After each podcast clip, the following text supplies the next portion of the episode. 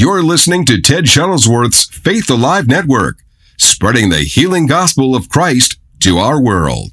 Thank you, Brother Steve. This is Brother Shuttlesworth, and I want to welcome you to today's podcast. The Bible says, faith cometh by hearing, and hearing by the Word of God. And you're going to be blessed as you listen today. Go with me now into Isaiah 28. Turn there, please. Wow, where does time go? I tell people these day services are the fastest 45 minutes in America. Isaiah chapter 28, folks. You that are listening, I'm praying God will create a desire in your heart to be filled with the Holy Ghost. As I said earlier, I pray that we have not grieved the Holy Spirit. I can do nothing on my own, but I can do all things through Christ who strengthens me. Lift your hand and thank God before we read this. I feel like speaking in tongues. Kikamando roboshi ande hey. Asamando ribianda kadiyande lebe bobo rumonde. Hallelujah. I said, Hallelujah. Glory to God. Isaiah chapter 28, dear folks. Verse 9 Whom shall he, that is the Lord, teach knowledge. Again, the scripture I quoted earlier my people perish for lack of knowledge. Some of you have been in our meetings, and you know sometimes God will show me things. Last night I said I was going after the hard cases to man, but not to God. Can you say, Praise the Lord? There was a girl here in a wheelchair my wife will remember this. There was a woman just the same, crippled up. We were preaching in Niagara Falls, New York. No, excuse me, Ontario, Niagara Falls, Ontario. And I began to pray in tongues. The importance of being filled with the Spirit, you can take on the impossible by the power of God. That's why I prayed for that girl. I believe her name last night was uh, Victoria. This woman, all crippled up, messed up, I began to pray in the Spirit.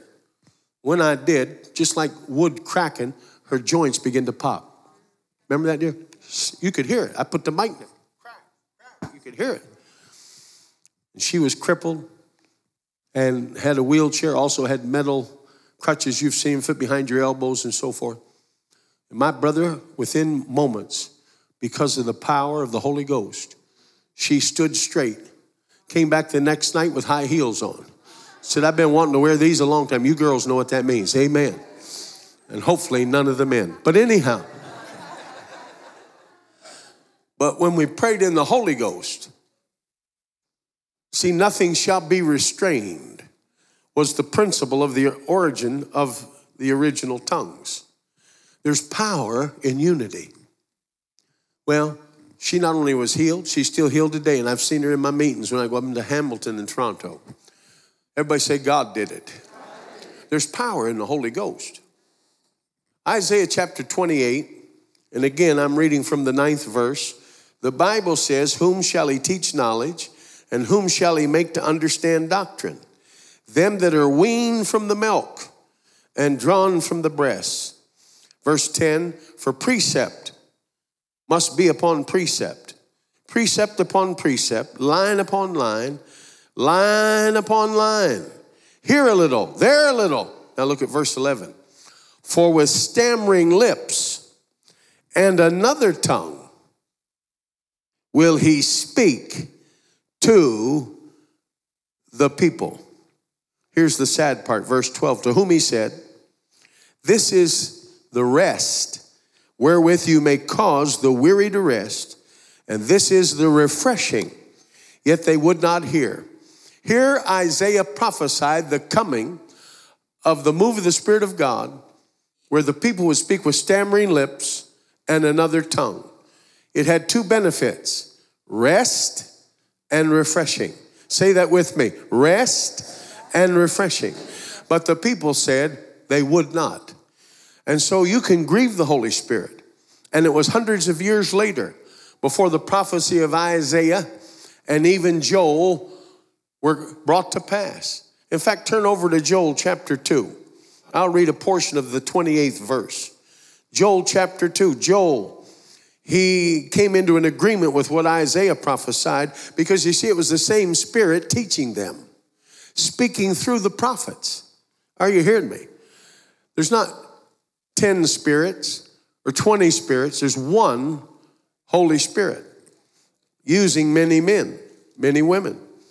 Verse 28 of Joel chapter 2 and it shall come to pass afterward that I will pour out my spirit upon all flesh, and your sons and your daughters shall, King James says, prophesy. Same Hebrew word, naba. Speak under the divine unction and inspiration of God. Ooh, hallelujah.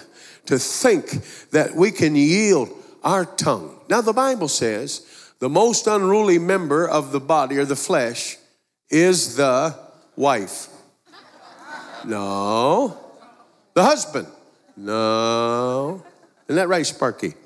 No. The most unruly member of your flesh, my flesh, is, James said, the tongue. Isn't it interesting that God chose the tongue to break down the last bastion of resistance to the Holy Spirit? God said, Let me get a hold of their tongue. Nothing shall be restrained from them. They shall have a rest wherewith they shall be rested. They shall have a refreshing that shall come, times of refreshing from the presence of God. Amen. Oh, you felt like you weren't going to make it. And the Bible says the comforter, the one that comes along and puts his arm around you, is the meaning in John 16. The divine comforter. He comes and says, You're going to make it. Run on a little faster, run on a little harder. Hallelujah for the Holy Ghost, Pastor. I'm telling you, line upon line, precept upon precept, God was laying out a pattern for the church, for the believer. Amen. Joel said in the 28th verse, In the last days saith God, I will pour out my spirit upon all flesh, and your sons and your daughters shall speak under the divine unction of the anointing. Now go back to Acts chapter 2. And suddenly there came a sound from heaven as of a rushing mighty wind, and it filled all the house where they were gathered and cloven tongues of fire appeared unto them, and they were all filled with the Holy Ghost and began to speak with other tongues as the Spirit gave them the utterance. From Babel to now, languages, the tongues of men, were divided severally. Are you listening to me? And later the earth was, according to what Moses wrote about in the days of Peleg languages were divided and the land was divided. I have a verse in Acts, I'll read it to you tomorrow. But the Bible speaks of boundaries that God has established and languages, but out of one blood, all people are made one. Can you say amen? Hallelujah.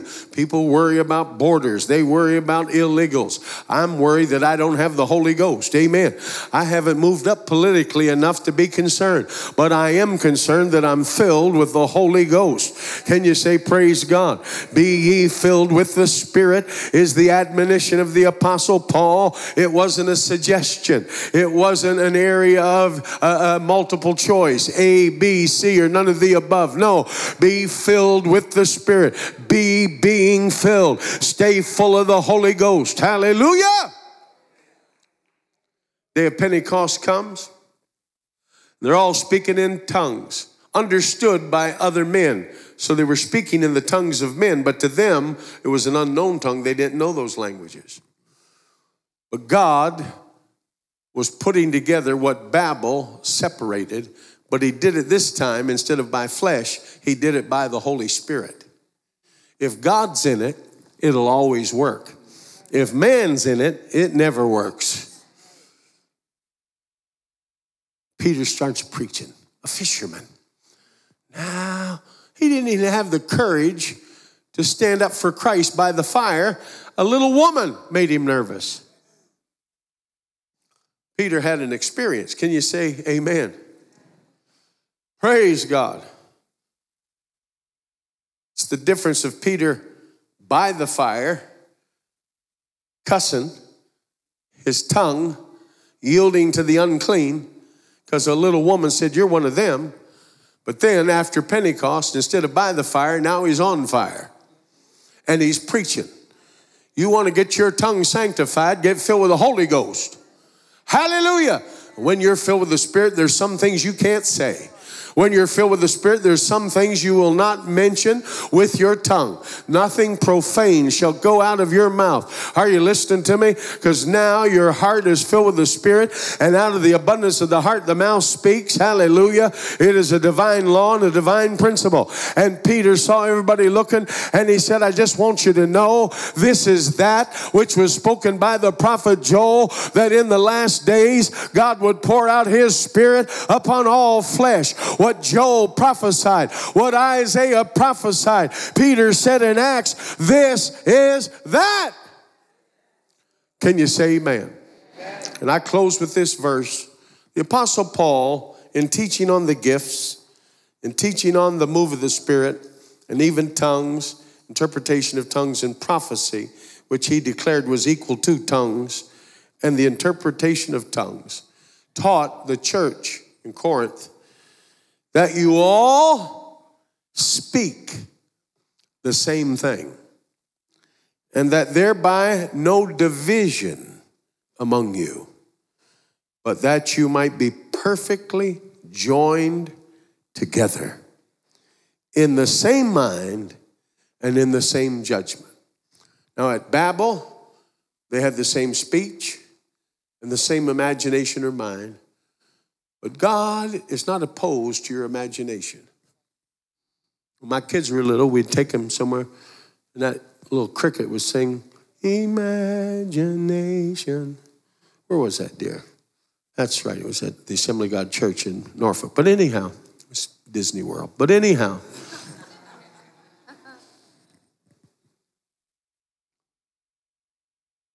by the Holy Spirit, God took the tongues that he created because they were being used, the tongue and speech they had was being used wrongly to come up against heaven. One translation I read means to fight God in heaven.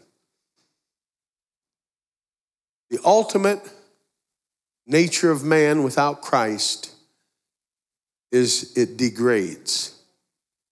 This co- comedian last week was talking about Mary should have had an abortion and that that would save us all the trouble we see. I found out they were going to put it on a particular network. I said to my wife, Do we have that? Yeah, I said, Cancel it. I'm not giving them a nickel to let a devil tell me Jesus should have been aborted. Are you hearing me? That's what happens without the Spirit. You become a man or a woman that degrades to the level of an unclean devil. But as for me and my house, we're going to serve the Lord. And tomorrow I'm going to deal a little bit more of these four different kinds of tongues in the Bible. But how many are glad that God took what Babel had created and gave us Pentecost and made a way where there is no way? I feel like preaching now. Hallelujah. But my time is up. Everybody stand on your feet and lift your hands to heaven. Praise God. I preach myself happy. Amen. Oh, yes. Well, give me oil in my vessel, oil in my lamp. I've been washed in the blood, well sealed with the Holy Ghost stamp. Jesus may come before another day. Oil is all I pray. Well, give me oil in my vessel, oil in my lamp. I've been washed in the blood sealed with the Holy Ghost stamp. Jesus may come before another day. Oil is all I pray. Come on, say, well, give me oil in my vessel, oil in my lamp. I've been washed in the blood, well sealed with a stamp. Well, Jesus may come before another day. Oil is all I pray. One more time. Give me oil in my vessel, oil in my lamp. I've been washed in the blood, sealed with a Holy Ghost stamp. Woo! Well, give me oil is all I pray. I want to thank every one of you that are listening to Faith Alive Radio Network.